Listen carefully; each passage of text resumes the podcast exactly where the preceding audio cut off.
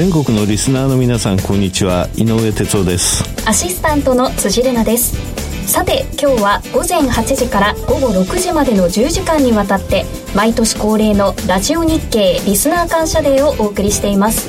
ここからの60分間はプロネクサスプレゼンツ朝鮮スペシャルでお楽しみください。ということで井上さん本日では初めましてなんですが、はい、そうですね。まあ朝鮮スペシャルをやりますとね。あ年末だなというふうに思いますけれどもね、はい、今年もいろんなことがありましたね。はい、はい、いろいろありましたね、うん、さてこの番組「朝鮮は毎週水曜日8時40分から9時までの20分番組です。毎週井上さんが注目企業にインタビュー。そして海外市場を振り返りマーケット材料を整理する個人投資家必聴の番組となっています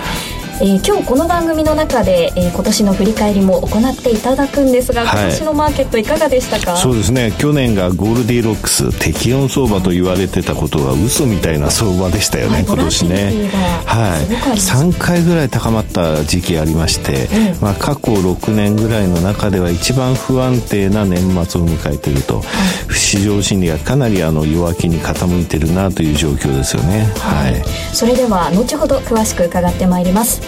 今日の番組は朝鮮の目玉井上さんが迫る企業インタビューコーナー今日は企業2社をご紹介していきます。どちらもこれからが楽しみな銘柄となりそうです。はい、え両方ともですね両社とも、え上場して間もないという会社です、え非常にですね将来性それからあの逆に今までやってきたことが上場で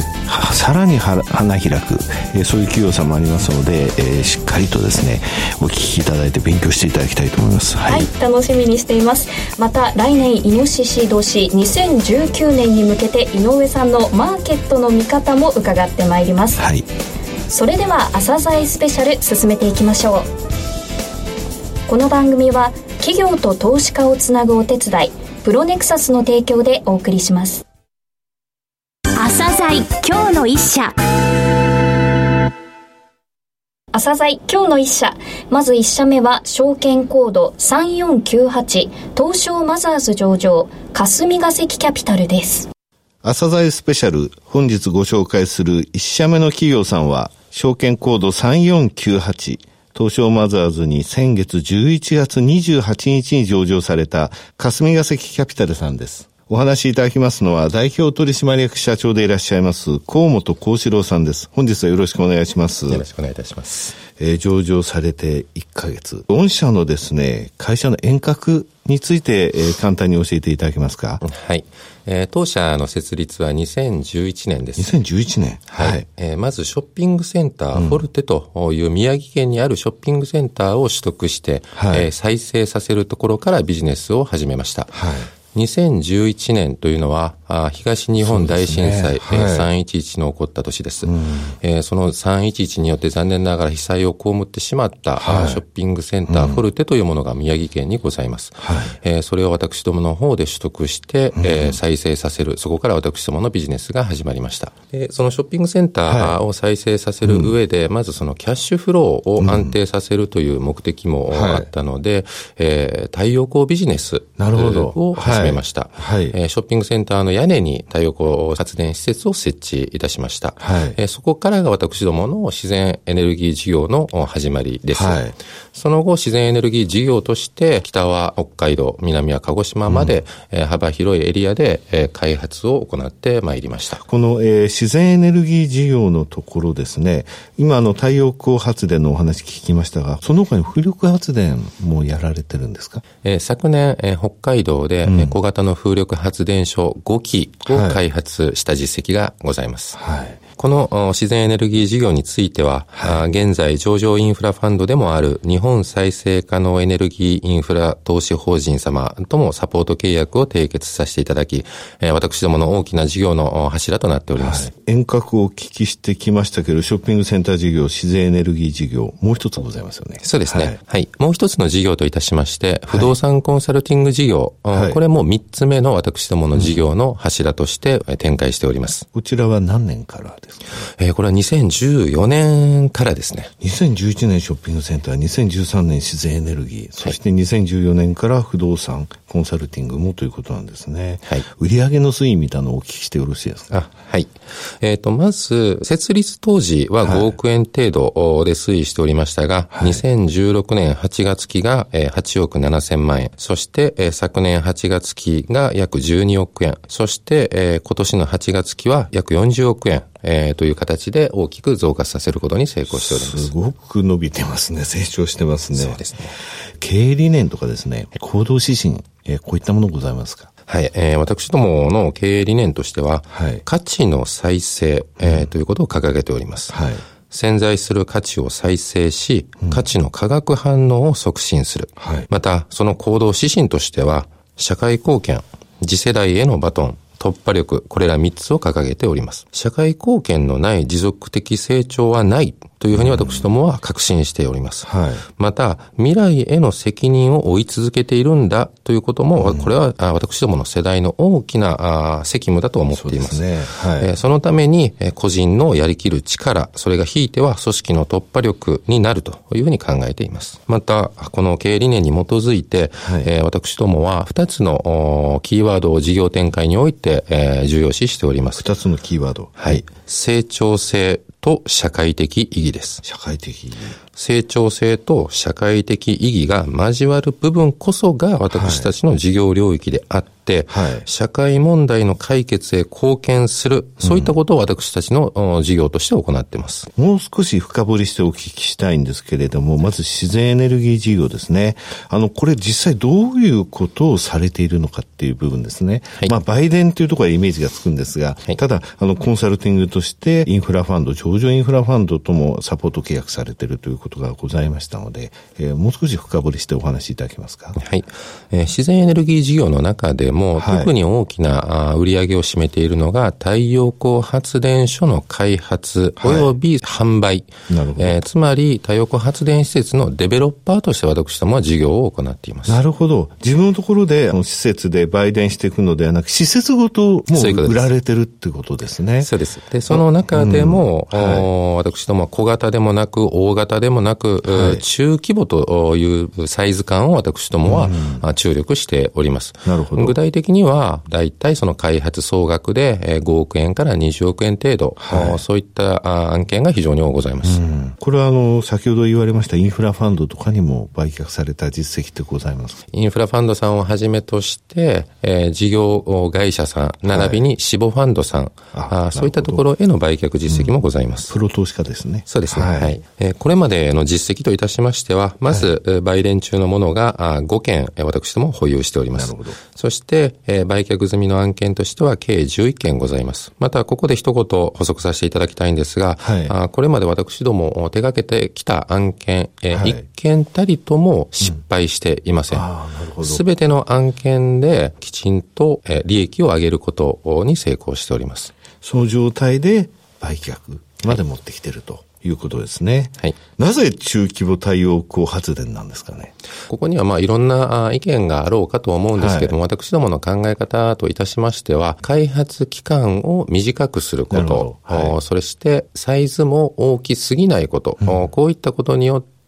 市場リスク、機関リスク、こういったものがミニマイズできるというふうに考えているからこそ、この中規模サイズというものを選択しています。なるほど。市場性ってことは流動性ですね。そうですね。大きいの作っちゃったけれど、これをじゃあエグジットできるかっていうと、なるほどそういった部分はございますね。はい、さて、御社のキーワードなんですが、逆算かけるデューデリジェンスっていうのがございますよね。これが自然エネルギー事業と不動産コンサルティング事業におけるビジネスモデルの特徴と書かれていますが、自然エネルギー事業の中におけるですね、逆算かけるデューデリジェンスというのはどういう部分ですかね？うんうんうん、はい。これは、あの、冒頭でも申し上げました、はい、インフラファンドさんとサポート契約をさせていただいているというところにもつながるんですが、うん、常に投資家様の目線に立って、どういった商品が求められているのか、はい、えー、価値を高めるには何が必要かといったことをすべて逆算した上で適切なデューデリジェンスを行う。そして確実な収益化を実現する。そういった意味合いで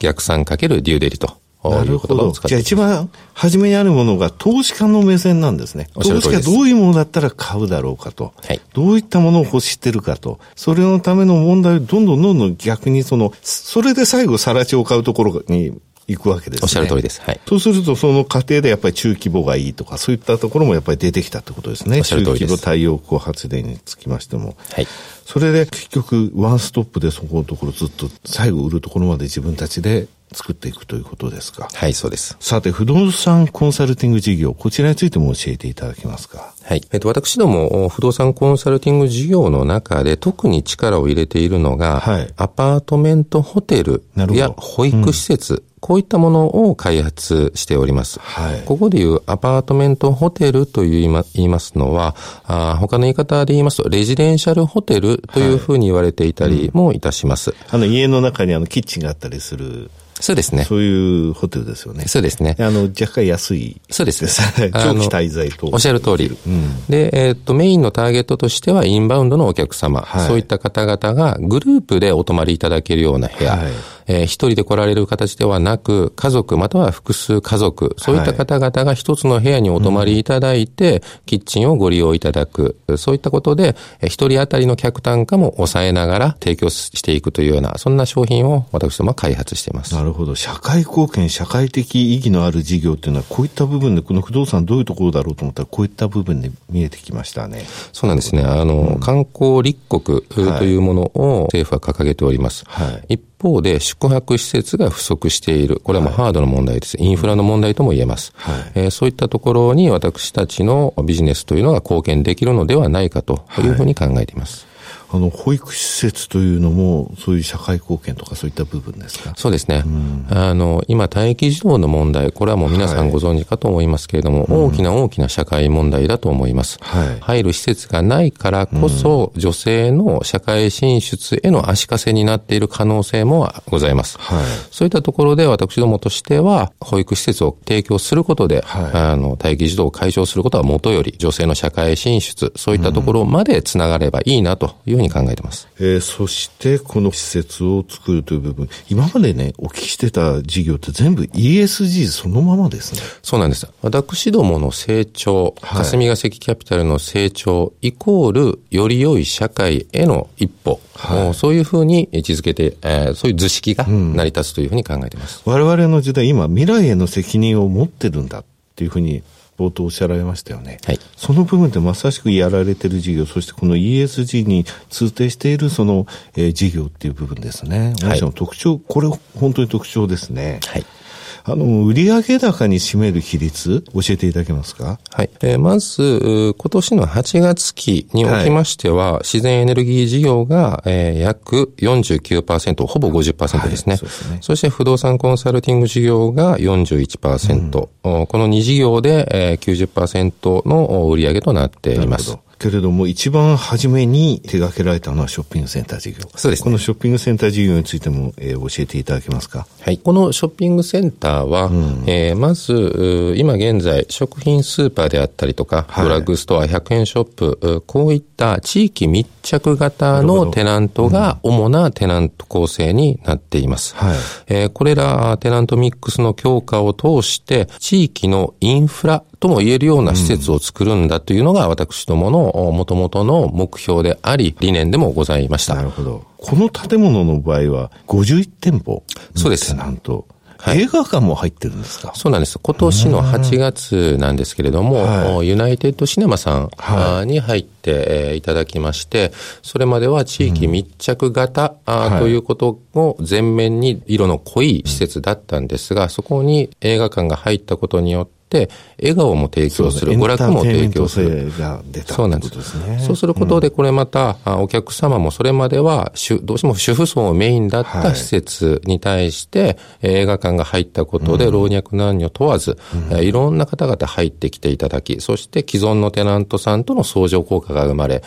より一層活性化が進んでおります。はいあの、屋上のソーラーパネルっていうのは現在もやられてるんですか？はい。これはあの、自然エネルギーを使って賄いたいってことですか？これ100%を目指してる。えっ、ー、とですね、はい、えっ、ー、と、この既存の屋根の上の太陽光施設、これは、はい、フィットと呼ばれる施策の中で売電を行っております。はい、なるほど。で、一方で、えー、やはりその自分たちの使う電力は自分たちで作ること、うん、これもやはりこれからの世の中大切、必要になってくることですので、はい、まず私どももそれの先陣を切ろうと思っておりますので、うん、えー、今、まさに太陽光施設、発電施設を新たに設置を開始、えー、いたします。なるほど。その、そこで生まれた電力というのは基本的にはこのショッピングセンターの施設で消費するという目的で開発を行っています。はいあの、自然エネルギー事業の今後ですね、についてどういうふうに考えになられてるか、フィット価格のですね、買取価格、えだんだん下がってきておりますよね。うん、こういった中、どういうふうに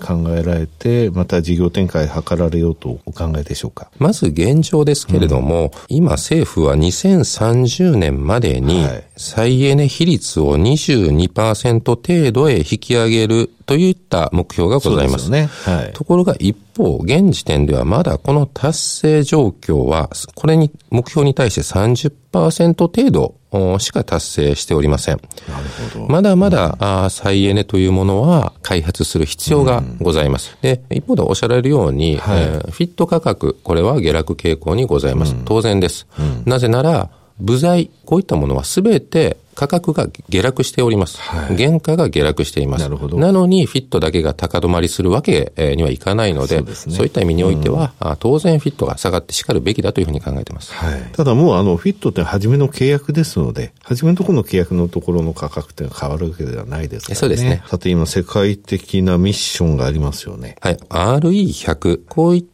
はい、大きな大きな世界的な潮流がございます。ですね。これを達成するためには、自社の敷地内に再エネ発電施設を導入するであったりとか、はい、電力会社さんから、えっ、ー、と、グリーン電力購入契約を締結するだとか、そう、ね。はい、まあ、そういったことをまだまだあいろんな事業者さんはやらないといけないです。うん、また、ソーラーシンギュラリティなんていう言葉も、えっ、ー、と、これは太陽光発電が著しく世界に普及し、太陽光だけでなく蓄電池をはじめ、電気自動車、はい、自動運転、こういったものが結びつくことで、世界規模でエネルギーシステムの変革が起こることを意味してます。そうですね。こういった流れの中で、まだまだこの自然エネルギー事業のニーズ、また社会的に果たさなきゃいけない部分というのは大きくなるぞと。そういうふうに考えてらっしゃるってことよろしいですか？はい。えー、これはもう太陽光、今までは太陽光メインでした。しかしこれからは、はい、あ太陽光に加えて、バイオマス、風力、はい地熱、こういったプロダクトのターゲットの拡大、こういったものが、えー、世の中で求められてきます。うん、私どもも、この世の中に、えー、資するために、えー、今までの太陽光だけではなく、バイオマス、こういったところにも積極的に、えー、着手していきたいというふうに考えています、はい。不動産コンサルティング事業については、これから先どういうふうに考えられてますか？はい、えー、これまでは、あ東京都内、えー、で開発を行ってまいりました。うん、あですが、私どもの、これまでやってきた事業というのは東京だけで求められるものではなく、日本全国で必要とされているノウハウ、事業なんですね。はい、したがって、これからは、えー、東京以外のところへも積極的に、えー、展開を図っていくつもりです。ですね。はい。あの、インバウンドのその訪問先も随分と東京から地方都市は本当に元気なんですよね、ここのところですね。そうですね。はい、あの、これまで、えー、のインバウンドのお客様からは随分その行動形態も変わって、体験型、あという形に変わってきていますので、そう、ねはい、そういった意味では、あらゆる町、うん、あらゆる都市、地域がインバウンドのターゲットになるというふうに思われます。えさて、社長の考えられる御社の強みというのはどういった部分ですかね？はい。あの、先ほど逆算かけるデューデリジェンスというふうにお話ししましたが、うんはい、この投資家の目線の求められている商品、はい、またそのための商品の価値を高める適切なデューデリジェンス、これは、えー、確かなプロでなくては行えません。そうですね。はい。的確なデューデリ能力、豊富な人脈、そして、それだけではなく、それらを実現するために、スキーム構築力といったようなことが求められます。はい、そのためには当然、えー、ファイナンスのプロであることも求められてきます。すねはい、私どもは、デューデリのプロであると同時に、はい、えー、ファイナンスのプロでございます。うん、そういったところが、私どもの強みだと思っています。そして、この私どもの持っっているプロのノウハウを活かし、はい、今後はファンドビジネスにも参画したいと考えております。私どもの社内には、はい、ファンドの運営会社ですね、うん、えー、出身者が非常に豊富におります。はい、そういった人材がすでにおりますので、これは私どもの得意分野と言えます。その得意分野をビジネスに活かすべく、太陽光発電所のファンド、不動産、アパートメントホテルのファンド、保育所のファンド、こういったものがこれから私どもがトライしていくべき分野だと考えています。最後になりましたが、リスナーに向けて一言お願いします。はい。えー、私ども、11月28日に、えー、マザーズに上場いたしました、あ証券コード3498、霞ヶ関キャピタルでございます。これまで順調に売上業績を伸ばすことに成功してまいりました。そして、えー、前期から今期にかけても、実はあ約2倍程度の売上を見込んでおります。はい、さらには先ほども申し上げました通り、えー、ファンドのセットアップ、こういったことも視野に入れています。そして、私ども、えー、先ほどから重複してしまいますけれども、私どもの事業はすべて社会貢献、社会的意義につながっています。はい、繰り返しますが、私たちの成長イコール、より良い社会への前進、そういったふうに考えておりますので、皆様ご支援のほどよろしくお願いいたします。河本さん、本日はどうもありがとうございました。ありがとうございました。今日一社目に紹介したのは、霞ヶ関キャピタルでした。番組後半に2社目を紹介します。それでは一旦 CM です。企業ディスクロージャー IR 実務支援の専門会社プロネクサス上場企業のおよそ6割2200社をクライアントに持つこれはアジア証券印刷の時代から信頼と実績を積み重ねてきたからこそさらにプロネクサスが目指すのは企業と投資家をつなぎ日本の株式市場を活性化させることです。プロネクサス私たちは個人投資家の皆さんを応援します。ここからは井上さんに今年の相場の振り返り、そして来年の見方を伺っていきます。はい、さて井上さん、アメリカ株は1月の終わり、そして10月の半ば、はい、年末と下落して調整局面がありましたが、どう見ていますか？そうですね。これあの、3回今ね、あの、辻さん言われましたけど、テーマ違いますよね。1月の終わりっていうのはそれまでのゴールディロックス相場が終わりましたと。だって今年入って1月のまだ22日、23日とか、そんな時点でね、もうすでに年初来高値どころか史上最高値、はい、これを11回ぐらい更新してたわけで、さすがに最後ピッチが早かったっていうのに調整があったと。そうこうしてるうちにトランプ大統領が中国に対する、えー、追加のね、貿易関税の話が出てきたと。で、ただ10月の半ばって言われましたが、この時って何が引き金かっていうと、アメリカの10年国債の利回りがそれまで3%でずっと動かなかった。これは3.2%にプンとね、2日間で上げたと。これが引き金になったんですよね。で、その金利が下がってきましたと。ただまたここに来て年末下がってますということなんですが、これやっぱりあの景気の減速ってものを強く意識しているのとともに、それまでの主役たち、はい、アップルとかフェイスブックとかアマゾンドットコム、これがヘッジファンドの決算終わって、まあ解約売りはもう終わったと。これからはバリエーションを見てもう一回買われるぞと思ってたのは一向に買われないと、はい、いうことが影響してるんですけどね。つまり3回ともテーマは違うんですよ。ただね、一つだけ共通してるのはテクニカルで言うと、そろそろだなっていう時に急力が起きてるのね。少し加熱感が出た時。このテクニカルがかなりあの説明性として高いっていう状況は来年も続くと思いますよ。そうなんです、ね、去年の方が異様だったかもしれない。うん、来年リセッションかなんていうふうな声も聞こえていますけど、はい、テクニカルで見てどう見ていますか？あのまあリセッションという部分で言いますとね、あの経済景気のその波っていう部分と相場の波って違ってね、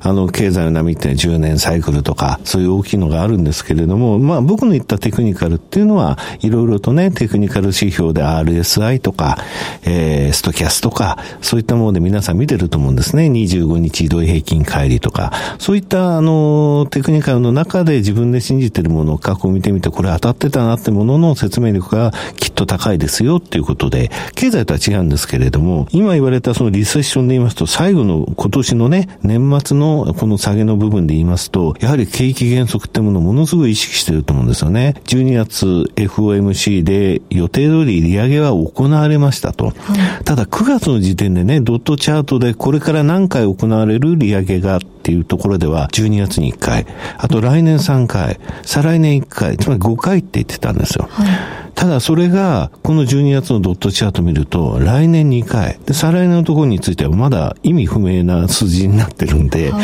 となると、あと2回ぐらいしかないぞっていうところまで来たってことなんですよね。半年に1回ペースっていうことですよね。うん、そうですね。3月9月なのか、まあ62なのかわからないですけど、それも今のファンダメンタルズが続いたとしてっていうことなんで、まあ利上げについては最終局面に近いところまで来たなということなんですけれども、ここで10年国債落ちてきてますでしょ？それから年末にかけて、やたらたの、この逆イールドってアメリカの場合はね、あの、今回は2年債と5年債とか3年債と5年債っていう、そういう中期ゾーンとやや短期ゾーンのところで起きたことなんで、逆イールドとは完全には言えないんですけれども、はい、この逆イールドが起きた後にアメリカリセッションに今まで入ったことは確かなんですよ。はい、確かなんですが、逆イールドに入ってからリセッションまでって大体1年以上。はい、で、一番長い時って3年も経ってるんですよ。3年経ってね、リセッションになったら、そういう逆イールドのせいかどうかって分かんないでしょ。ああ、そうですね、うん、その時にはまた新しいテーマがあったりするんでしょうね。それから今回決定的に違う部分でいくと、もう利上げがもうそそろそろ終わりに差し掛かってるって時ね。で、今までの逆イールドって何かっていうと、長いところの金利は景気の方向性を示す。だから金利が下がってきました。ただ足元はインフレがものすごいと。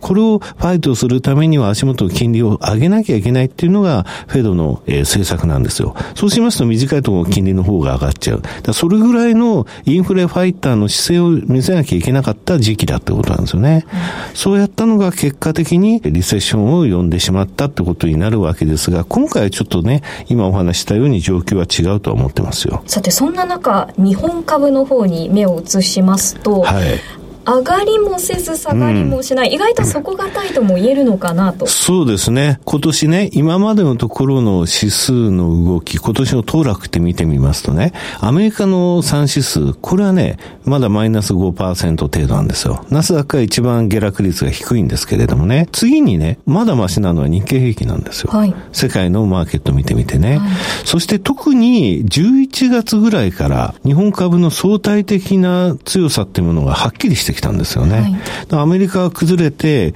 どうなるかしらというふうに思ってても意外としっかりしてると。具体的な例で言いますとね、12月の14日金曜日、アメリカマーケットはどうなったかというと500ドル下げたんですよ、ダウ。はい、だから12月17日、えー、先週の月曜日ですね、えー、マーケット開くときってどんなことが起きるのってみんなびっくり、あの、ビクビクしてたんですが、先物が開いたらしっかりしてて、はい、で、結局日経平均その日プラスで引けたんですよ。ですので12月の11日、18日の1週間だけ見ても、随分落ちたような印象があっても、日経平均って実は横ばいで、はい、この間ダウは2.8%も下げたんですよ。これね、日経平均で当てはまると600円弱日経平均はしっかりしてたってことね。こういう状況は実は11月から続いてるんですけれども、はい、これね、実はあの先物市場における外国人の売りがものすごい溜まってる、はい売りが溜まっている。で、今日、今年の相場の振り返りで、最も特徴的だったことを需給で言えって言われたら、はい、外国人の先物動向が大きくポジションが変わったってことなんですよ。はい、これ具体的に言いますとね、今年の1月、ものすごいあの相場が強かった時に、はい、外国人の先物残高って日本株のね、あの先物が2兆5000億円もプラスロングだったんですね。はい、これがどうなったか、3月の末に4兆円ぐらい。の、えー、ショートまでいった。3月の末って日経平均が年初来安値そうそうそう、その頃ですね。だからリスクオフの動きっていうものが先物に大きく出てしまって、結局ですね、どれぐらい売られたかっていうと2兆5千億から、えー、4兆円のところなんですけど、6兆5千億円も売られた。えー、2ヶ月ですよ。はい。これってあの日銀の ETF ってものすごいあの下支え良いんでしょ？これ年間6兆円でしょ、はい、だからそれが1年間の枠だとすると、それがに匹敵するものは2ヶ月で売りという形で出たわけですよ。はい、でそれどうなったか。これね、10月の初めにかけて、全部買い戻されたの。ああ、10月の初めって年初来高値のところですね、あの日経平均が27年ぶりの高値って言ってみんな浮かれてた時、はいはい、そこまでにかけて、この4兆円全部買い戻されたんですよ。それで、あ、これでまたロングに転じてくれるのかしらとと思ったのが10月の初めで、そしたら先ほどの話のアメリカの国債利回りが上昇してポンとクラッシュしちゃった。どうなったかっていうと、11月入る前に4.3兆円、4.5兆円ってまた4兆円台の売り越しになったんですよ。しかも、ものすごい勢いで、そうなんですよ。今までもこういうことあったのっていうふうに思われるかもしれませんが、実はね、売りって2兆5000億円が今まで最高。買っても2兆5000億、売っても2兆5000億。その間をゆっくり動いていくっていうのは外国人の先物動向だったのが、今年は2兆5000億ロングからいきなり4兆円のショートまで行って、それがゼロまで戻ったらまた4兆5000億売られたと。それが短期間で起きたってことね。はい、だからそれが11月の半ばまでに10月の初めから4兆5000億売ったと。それがだらだらと買い戻されてる過程なんですよ。だから、先ほど言いましたように、12月17日の朝しっかりで始まったっていうのは、はい先物の買い戻しが入ったってことなんですね。えだらだら買い戻しているっていうこの流れは来年にかけても続いていきそうただね、先ほど言いましたように1か月半、2か月でポンと売られた相場ですと、その残高ですと。これ、これマーケットが一つね、テクニカル的に買いだっていうので動いた時っていうのは大きく買い戻されると思うのね。だだらだらとか、これからのことってわからない。わかることは、今年の1年間っていうのは、そうやって5兆円とかね、6兆円、ロングからショートに行くっていうのはそういうことでしょ、はい、それぐらいの大きい金額で先物が触れたってことなのね。だこのね、先物主導になって、指数の動きが先物に連動するっていうのは、実はね、過去にもあったの。はい、一つ共通点あるんですよ。はい、これどういう時かっていうと、小泉政権の時に構造改革期待。で外国人が大きく相場を押し上げてくれて、はい、日本株買ってくれた時期があるのね。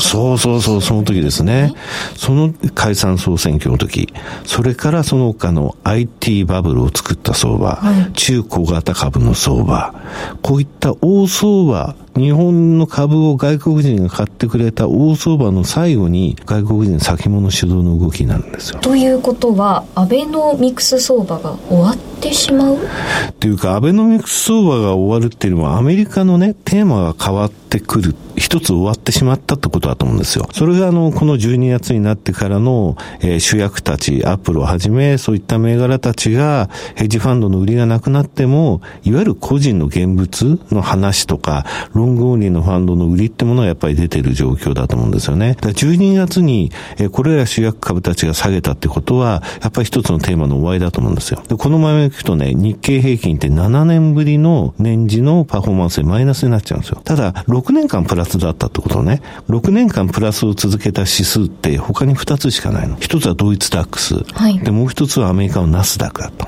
ナスダックってでも今年8000だったものが今かなり下げてきて、うん、そう、今マイナスになってますけれども、はい、僕が言いたいのは、だからアベノミクス相場で日経平均はプラスでしたと。はい、だからナスダックとドイツダックスってことは、ナスダックが6年間主役だったってことなの。6年間ナスダックはプラスでしたよと。はい、もちろんダウの方がパフォーマンスいい時もあったけれども、安定的にプラスを作って、今年も一番パフォーマンスが良かったってことは主役だった。はい、それの主役たちが、え、今回代替わりを始めようとしてるけども、そのバトンタッチ先がないっていう状況だと思うんですよね。だから大相場っていう点では、アベノミクス相場も、え、今回、え、情報通信、ハイテクを中心としたアメリカの主役たちも、え、一旦終わり。というふうに考えてますよ。バトンタッチ先がない、うん、世界的にちょっと来年は弱い。そうなんですね。あの、成長株っていうものが、こういった終わりを迎えたことって、やっぱり中古型株相場とか、IT バブルの時もそうだったんですけれども、そうするとどこら辺で買っていいのかっていうのを PR で測ろうとするのね。はい。だ PR で測るのって無理があるんですよ。はい。だから成長株を PR っていうバリエーションで測ること自体が、成長株に失礼っていうか、まあ成長株の時代じゃないっていうことなんですよね。成長株の時代じゃない、うん、ということになってるんですよ。だから日本においては今年新興市場弱かったじゃないですか。ただアメリカは持ってたけれども、だから日本の方が早くそういった状況になってたってことなんですよね。はい、で、アメリカって指数が高値から20%調整すると、弱気相場入りっていうふうに言われますでしょ、はい、で今年指数の中でアメリカで一番初めにこの弱気相場入りしたのが、はい、ラッセル2000っていう指数なんですよ。小型株、ね、そうそう、中小型ですね。これが、あの、先週ね、ついに高値から20%下回ったんですが、はい、これあのね、アメリカで時価総額の2001番目から4000番目なの。はい、だから小型株じゃないんですよ、実は。失礼しました。うん、で、中小型株って言われますけども、この中には主役たちじゃないけれども、通信ハイテク絡みの銘柄がたくさんあるわけ。はい、成長株が、はい、こういったものが一一番初めに売られちゃったってことなのね。はい、で、えー、史上最高値を最後にこのアメリカの3指数が取ったのは、ナスダックが8月、はい、SP500 が9月、ダウが10月ってことは、ナスダックが一番初めに取っちゃってるわけ。ってことは9月以降、これらの銘柄っていうのは落ちてきたってことね。その時点からちょっと代替わりの動きはあったってことですよね。えー、じゃあ井上さん、成長株じゃないなら、うん、ディフェンシブ株とかに戻ればいいそうですね。あの、どうしてもファンドの中ではそういう動きになると思います。ただ、ディフェンシブ銘柄のえー、相場が大きな指数の寄与度があるかっていうと、そういうことはないんですよね。ですので、指数の盛り上がりっていう点では非常に欠ける相場になってしまうと思うんですよね。はい、えー、日本も経常収支の数字が出てましたけれども、ちょっと半導体のところの輸出のブレーキっていうのは急速にかかってますよね。これっていうのは実はね、2015年の秋冬から半年間あったんですよ。これ何が影響したかっていうと、その夏に起きた上海ショックなんですね。はい、それと同じことが今回の米中問題の関係で、えー、スマホ、そして日本においては半導体部品の輸出っていう形で出てきちゃってるってこと。これがやはり、あの、アメリカと中国の、えー、貿易摩擦の影響ってやっぱり出てきてるってことね。それから来年もう一つ懸念なのは、今年アメリカ金利を上げてきました。ただに、アメリカだけじゃないわけですよ。金利を上げたのは。それは他の新興国も上げましたと。なんで上げたかっていうと、自分たちの通貨ボロボロになるんで、はい、それで、えー、ドルで債務を抱えてますので、彼ら、えー、通貨防衛のために利上げしたわけですね。そういった状態、景気が決していいわけじゃない状態で利上げするってことは、インフレを輸入することになっちゃうんですよ。輸入インフレ。そういった状態なんで、新興国の景気の減速という来年はっきり出てくる可能性があるんですね。はい、で、リーマンショックの後、いち早く景気の立ち直りを見せてくれたのは中国と新興国でしたと。はい、それが、えー、しばらく、えー、時間を置いて、アメリカをはじめとする先進国に伝播したわけですよ。今回、景気減速というものが新興国と中国に出ると、それはいずれ時間を置いて先進国、アメリカにやっぱり出てくるってことだと思うんで、来年は今年以上にファンダメンタルズを見なきゃいけない時になると思うんですね。ただまあそうは言いながらアメリカだって今まで景気のいい時悪い時、ずっとそういうのを繰り返しながらやってきました。それでも、えー、アメリカ株っていうのは上昇してきたっていうのは、景気の悪さだけでずっと売られるっていう性質じゃないんですよ、アメリカ株。はい、どっかのタイミングでやっぱりアメリカって株を信じてるんで、あの、バリエーションを見ながら、えちょっと、え半年後、9ヶ月後には景気、えまた戻りそうだぞとか、そういう動きになる可能性があるんですね。あともう一点注目してほしいのが、はい、世界の中央銀行のバランスシートなんですよ。はい、今回、ヨーロッパ ECB の方も債券の買い入れっていうのを一旦止めますと。で、アメリカはテーパリングを進めてるわけですね。で、それ来年に入りますと、アメリカ、ヨーロッパ、イギリス、日本、これらの、えー、中央銀行4つ合わせてみますと、バランスシートが急激に縮小していくと思うんですよ。はい、ただ日本はそのままだと思うんですね。このバランスシートの縮小って何を意味するかっていうと、結局マネーサプライって皆さん聞いたことのある言葉に現れるわけですよ。マネーサプライが縮小する可能性があると。マネーサプライってそれそのままリスク資産を持つ許容度のお金なんですよ。そうやって考えると、アメリカこれで景気減速が進んだり、はい、株式の調整局面が長引いたら、バランスシート今、フェドが、はい、えー、小さくしてるのをやめると思う。はい、こういった方針を出したら、それだけでマーケットってやっぱりセンチメント変わって戻りますので、はい、こういう、まあ、中央銀行の施策ってものについても要注意っていう、そういう一年でしょうね。はい。では、新興国の景気減速、そして中銀のバランスシート、ファンダメンタルズもよく見た上でと、はい、そういう一年ですね。はい。井上さん、どうもありがとうございました。朝鮮今日の一社。朝鮮今日の一社。今日の2社目となります。証券コード4421東証ジャスダック上場 DI システムです。それでは早速聞いてみましょう。朝鮮スペシャル、本日ご紹介する2社目の企業は、証券コード4421、東証ジャスダックスタンダード上場の DI システムさんです。お話しいただきますのは、代表取締役社長でいらっしゃいます、永田光弘さんです。本日はよろしくお願いします。よろしくお願いいたします。えー、上場されたのは今年10月19日ですね。はい。簡単にこの会社の遠隔、はい、お話しいただけますか？はい。えー、私どもの会社は1997年の11月の5日にですね、はい、えー、有限会社 DI システムとして、うん、えー、4名でスタートさせていただきました。はい、えー、私の友人のオフィスに机と椅子と小さな私個人用のパソコン1台入れて、はい、曲がりをさせていただいてスタートさせていただいたんですが、もともと私その以前の前職がございまして、はい、えー、その前職の時にお付き合いをさせていただいてた企業さんが、同業の大手の社長さんとか本部長さんとかって言われるような方たちでして、はい、その前職を辞める時に相談をした時に、じゃあ独立しろよと、応援するよというふうにおっしゃっていただいたので、そういう意味では、この会社を設立した時から、そういう大手と言われるところと、すぐに講座を開設することができまして。まず初めからソフトウェア開発、はい、ということだったんですね。はい、SIR と言われるものですか、はい、いわゆる SIR 企業さんの方に行って、それで業績を拡大。あれ、すごいじゃないですか。設立から5年後、大阪支店を。あのーね、東京で仕事をしておりましたら、大阪でぜひ、こういう仕事を一緒にやってくれないかという、東京のお客様の大阪での仕事の依頼というのがございまして、まあその関係で、じゃあということで大阪にお店を出させていただくというようなつながりで、えやってまいりました。そして今、東京、大阪、名古屋と。あ、今名古屋もあるということですね。はい、余命でスタートした会社。はい。今従業員何名でいらっしゃいますか、えー、約500名ぐらいの、はい、人数の規模で対応させていただいております。さて、具体的な事業内容、今少しずつあの、お話しいただきましたが、はい、えー、御社の具体的な事業内容ですが、はい二つの柱。一つはシステムインテグレーション事業。はい。それから教育サービス事業ですね。はい、まずシステムインテグレーションの部分ですが、はい、こちら、お客さんのね、はい、業種みたいなのを教えていただけますか、はい、あの、主に IT 通信業、あるいは、えー、金融、物流、はい、医療関係、観光庁というように、うん、割と幅広くですね、はい、この業種に特化してということではなくて、幅広く対応させていただいております。なるほど。あの、実はですね、ソフトウェアとか SIR さんの時にですね、お客さんで IT 通信と金融と観光庁入ってるかっていうのを見るっていうのは、ファンドマネージャーとしてはチェックするところなんですね。このいずれもが入ってるということですね。さて、これらの顧客に対して行っている業務ですけれども、3つ。はい。業務用アプリケーションの設計開発業務ですね。はい、それから IT インフラの設計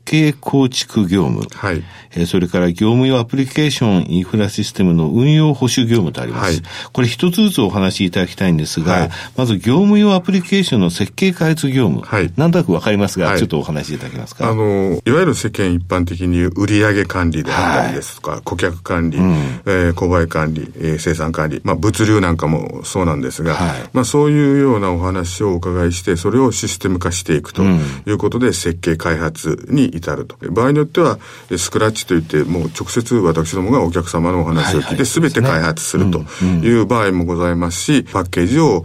一部カスタマイズして、パッケージ導入というような形で、お客様にご提案をしたり、えー、システムをお納めさせていただくというような形で対応させていただいております。今お言葉が出てきたスクラッチって本当一から、はい、自分たちでそのお客様のために作ると。はいはい、えパッケージを使う場合はいろいろなソフトウェアも載せながら、使いながらということですね。この業務ですね、業務用アプリケーションの設計開発業務って全体の大体売り上げって何パーセントぐらいですか？私どもが直接お客様と、うん、エンドユーザー様と直接お話をさせていただく場合もございますし、はい、やはり大手と言われる IT 企業様が、えー、窓口で私どもがその下でというケースもございます。はい、ただ、いずれにしてもソフトウェアの開発ということでいきますと、うん、業務システムの設計開発業務というのが、えー、全体的な売り上げの約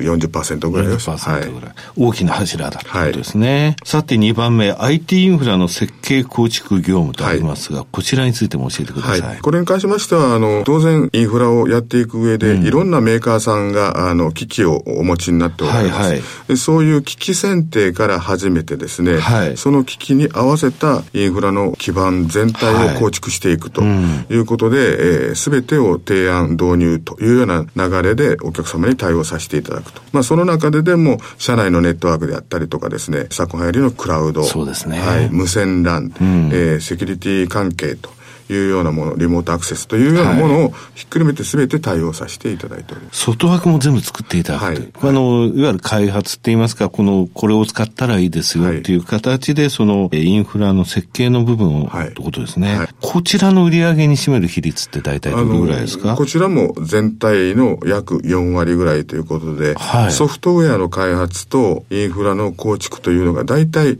えー、4割4割ぐらいで、8割。はい、全体の8割とい。うような流れを作らさせていただいております。さて、3つ目の業務用アプリケーションインフラシステムの運用保守業務。はい。これはかなりあの、ストックビジネス的な匂いがするんですが、はい、どうですか、はい、先ほど申し上げました、スクラッチでお客様にシステムを開発して導入させていただいた、うん、そのシステムの後の、じゃあ運用もお願いしますよとい。うような話もあれば、はい、運用だけを切り出してお願いしますというようなケースもあれば、運用といっても一概にいろいろと対応の仕方、ケースバイケースなんですけれども、す、べ、てに、えー、運用対応をさせていただいています。それ以外に、まあ運用の範疇に入るんですけれども、データの入力であったり解析であったりとか、うん、システム保守であったりとか、機器の場合によってはメンテナンスというようなところなんかも対応させていただいております。なるほど。こちらのビジネスは大体何パーセントくらいですか、ね、うん、こちらはやはりまだまだ規模的には小さくてですね、はい、えー、1割に満たないような感じでの対応ということになろうかと思います。はい、さて、これらがシステムインテグレーション事業ですはい、もう一つ、教育サービス事業。はい。これはどういうことですか？あの、私ども割と早い時期からですね、はい、IT に特化した研修というのを企画して対応させていただくというようなことでですね、うん、いわゆるエンドユーザー様、はい、えー、あるいは教育ベンダー系の企業さんなどからお話を頂戴しまして、はい、お話をお聞きしながら、その会社に合った独自の教育、これは IT に特化したということが前提ですけれども、はいはい、そういったものを企画したり、えー、コンサルティングをすることで、適切なそういう研修を提供する。IT 企業さんで中堅技術者、なかなか自前でそういう中堅の技術者を育てられないということで、オープン研修のような形でですね、え中堅技術者向けの教育研修サービス、はい、あるいはそれぞれの企業さんが、えー、新入社員を受け入れたけれど、うん、その新入社員をなかなか教育するためのその施設もなければ、はい、対応するあのカリキュラムもお持ちでないというお客様に対して新人向けのその IT 研修といったものをオープン的な形で対応させていただくということをやらせていただカスタムメイドですね。そうですね。はい。これオープンという場合は、例えば何社もから3人、5人とか来て、はい、はい、大規模な研修を行うということもあるわけですか。はい来年の4月からもうすでに私どものあの研修の施設にはもう目いっぱいのような状態で予約がもう今入っているというような状態です。はい、あ研修施設もお持ちなんですか、はい、はい、教室を書いておりますなるほど。さて、大規模から少人数対応ということですけれども、これも、あの、ストックビジネス化してるというお話なんですが。はい。一度お受けいただきますと、はい、来年も来年もというケースと、その企業さんが発注してくれる、はい、で、えー、さらにこんな研修ちょっと提案してくれないかとか、はい、英語でのマニュアルを翻訳して、はい、それを日本語に直した研修をしてくれないかとかですね、そういったいろんなそのお話を頂戴しますので、はい、横にはどんどん広がっていっております。こちらにつきましても今伸びているということですね。そうですね。はい。はい、全体に占める売上の比率ってまあ大体10%ぐらいから15%弱ぐらいのようなところで推移をしております。わ、かりました。はい、さて、社長のお考えになるですね、ここがうちの強みだっていう部分ってどういうことですかね？あの、私どもあの、うん、まず経営基盤になるですね、はい、一定の数字を売り上げるというところでは、もう大手と言われる IT 企業さんとずっと長い間お付き合いをさせてきていただいております。はいはいうん、まあそういったところと、もう安心してお付き合いができるような環境を作っておりますので、ベースになる数字はある程度、確保できていきながら、はい、そこで培った技術を新しいものにどんどん置き換えていっているというようなところなんですが、はい、ソフトウェアの開発から、はい、えー、ネットワークの設計、構築、それに伴って後の運用保守、場合によっては、それぞれの企業さんの技術者、窓口になる方の教育と、そうですね。いうようなところまで一気通貫でやらせていただいております。はい、これ私ども先ほど申し上げました500名ぐらいの規模で、うん、えー、そこまで一気通貫にできるところってそうないんですね。これすぐ考えてみると、教育研修まで含めてワンストップなんですね。そうなんです。はい、あの、ソフトウェアならソフトウェアの開発だけとか、うんはい、ネットワークだったらネットワークだけとかと言われるような、えー、ところは意外と多いんですが、はい、一気通貫でやるところってないんですね。ですね。で、中小の企業さんですと、このソフト開発は A 社に任せて、うんうん、えー、ネットワークは B 社に任せて、はい、っていうような形ですと、非常にその発注する側の煩雑さが、うん、私どもでは一気通貫でそこら辺対応させていただけると。いうことで、そういう意味では、えー、中堅中小と言われるお客様に対して非常に重宝があっていただける状況がある。じゃあ大手と言われるようなところが、うん、そういう中堅中小のところに降りてくるのかと言いますと、はい、昨今 IT 人材っていうのはなかなか人手不足で、うんね。はい、あの、大手と言われる我々同業の、うん、そういう企業さんも、いわゆる大企業の対応でほぼ目いっぱいの状態で、はいねうん、中堅中小のところっていうのは割と落ちてこない。私どもはちょうどそういう企業さんに対して対応できるし、はい、一気通過のサービスができると。これが私どもの今の強みではないのかなというふうに思っております。なるほど。はい。もし500名規模となってますこれこのままの形で大きくなること可能ですね。はい。ビジネスモデルとして。我々としてもですね、うん、そういうベースを生かしながら、はい、パイの拡大というのを図っていくことが今後の課題だというふうに思っております。このクラウド化の部分についても、ますますいろいろとやれる部分ありますでしょう。はい、はい思われてるところありますね、はい、ここやりたいとか。やっぱりあの、クラウドって言いますと、今、あの、マイクロソフト系のアジュールであったりとか、うん、えー、アマゾン系の AWS とかっていうような形でですね、はい、えー、私ども、その二つ、中堅の、はい、あの、技術者の研修として、最も得意としてるところなんです。あ、そうなんですか。はいで、えー、そういう研修を他社さんにやりながら、当然社内でもさせていただいてます。で、当然社内のエンジニア技術者のレベルを上げていっておりますので、ね、はい。ですからそういう意味では、あの、いろんな仕事に対して対応できる人材を増やしていけるような状況を社内で作っております。さて、あの、先ほどもお話ありましたけど、エンジニアの確保、これどこも頭抱えてますが、どうですか、私ども比較的早くにですね、はい、情報処理専門学校というところとお付き合いをさせていただくようなことを関係として作り上げてまいりました。はい、あの、いい時も悪い時も一定の生徒さんを私どもの社内で受け入れるというようなことをさせていただいてまいりました。はい、で、先ほど申し上げましたように、私どもには社内のそういう教育サービスの機関がございます。A という専門学校の生徒さんを受け入れて、私どものその教育研修のプログラムを受けていただいて、はい、まあ仮に3ヶ月なら3ヶ月研修を受けていただいて、その後 OJT とかで、はい、えー、やらせていただくと、1年後にどれぐらいのレベルの技術者に育っているのかというのが、専門学校の先生にえ目に見えるような形で説明ができるわけですね。はい、そうしますと、えー、専門学校の先生は、生徒に私どもの会社を安心して進めることができる。うん、場合によっては、その親御さんに DI システムという会社は研修制度がしっかりしててというような形でお話をしていただくことができる。はいね、従いまして、そういう意味では、うん、えー、生徒さんを安心して送り出していただけるような関係を専門学校の全国にある、はい、学校とネットワークを作ることができました。うんはい、従いまして、比較的大人数を私どもの会社として受け入れることができると。新卒も。はい。はい、えー、来年の4月に入ってくるのが75名新卒が、はい、私どもの会社の規模に対して75名というのは、それなりの人数で受け入れられる体制作ってるのかなというふうに思っております。はい。定着率もやっぱりプロパっていいですか？はい。やはり、新入社員として、え入っていただいて、私どものカルチャーって言いますか、文化に馴染みながら、はい、えー、育ってきてくれた人たちっていうのは、やっぱり定着率も高いですし、えー、それなりの会社のベースをもう作っていただいてます。ね、さて、社長、今後のね、業界動向、はい、どういうふうにお考えですか？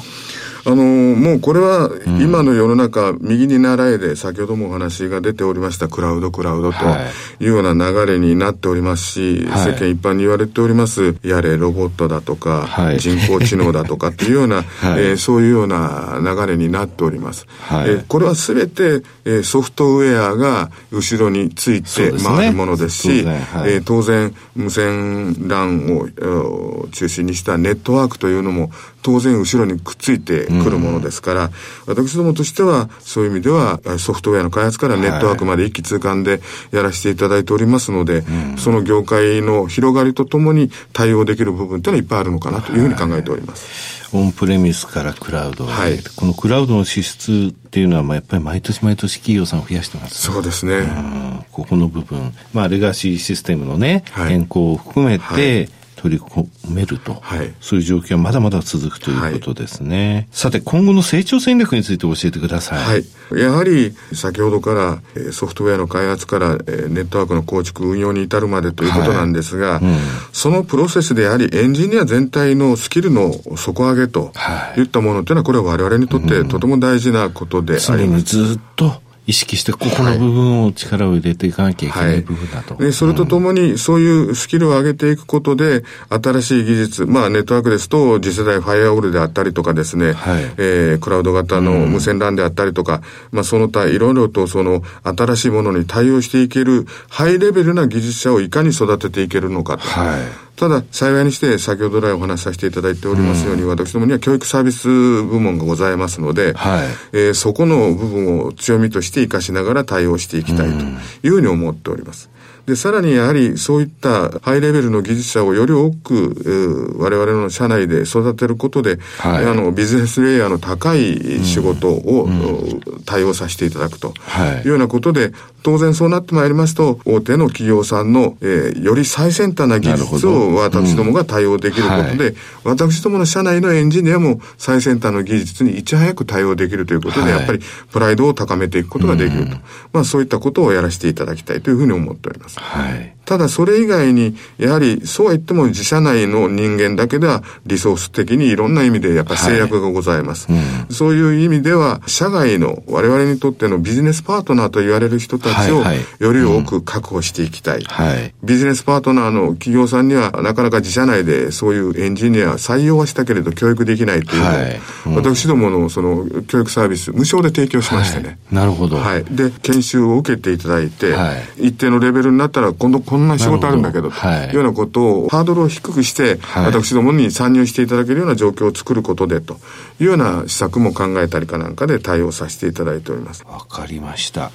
えー、最後になりましたが、リスナーに向けて一言お願いします。はい。今年の10月の19日に私どもの会社、はい、ジャスダック市場に上場させていただきました。新参者でですね、なかなか知名度はまだ行き届きませんが、まあ、こういうラジオの番組に参加をさせていただきまして、私どもの企業名をアピールすることと同時にですね、今後、投資家になっていただけるような多くの人に期待していただけるような、そんな企業にしていきたいと思っておりますので、今後ともぜひよろしくお願いしたいと思います。はい、えー、永田さん、本日はどうもありがとうございました。ありがとうございました。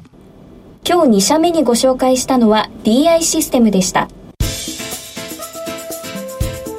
番組もそろそろお別れの時間です、はい、さて井上さん来年朝鮮7回目のお正月を迎えるというですはい、お正月を迎えて1月9日水曜日ですね。8時40分からの第1回目の朝鮮ですね。これ私の方は、えー、スタジオに来まして、はい、生でですね、えー、じっくりと来年の相場をお話ししたいと思いますのでお楽しみください、はい、スペシャル番組お送りしたばっかりですけど、うん、はい、あのまたスペシャルまたネタ考えてきます。ということですね。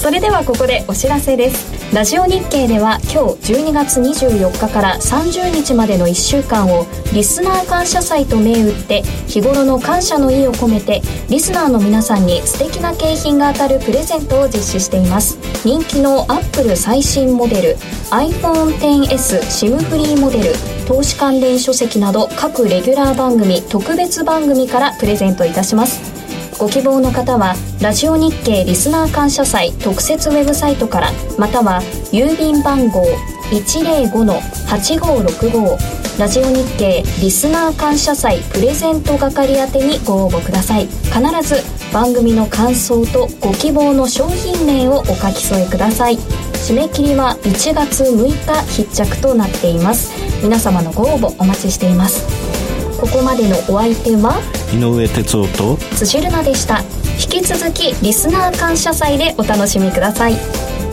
この番組は企業と投資家をつなぐお手伝いプロネクサスの提供でお送りしました。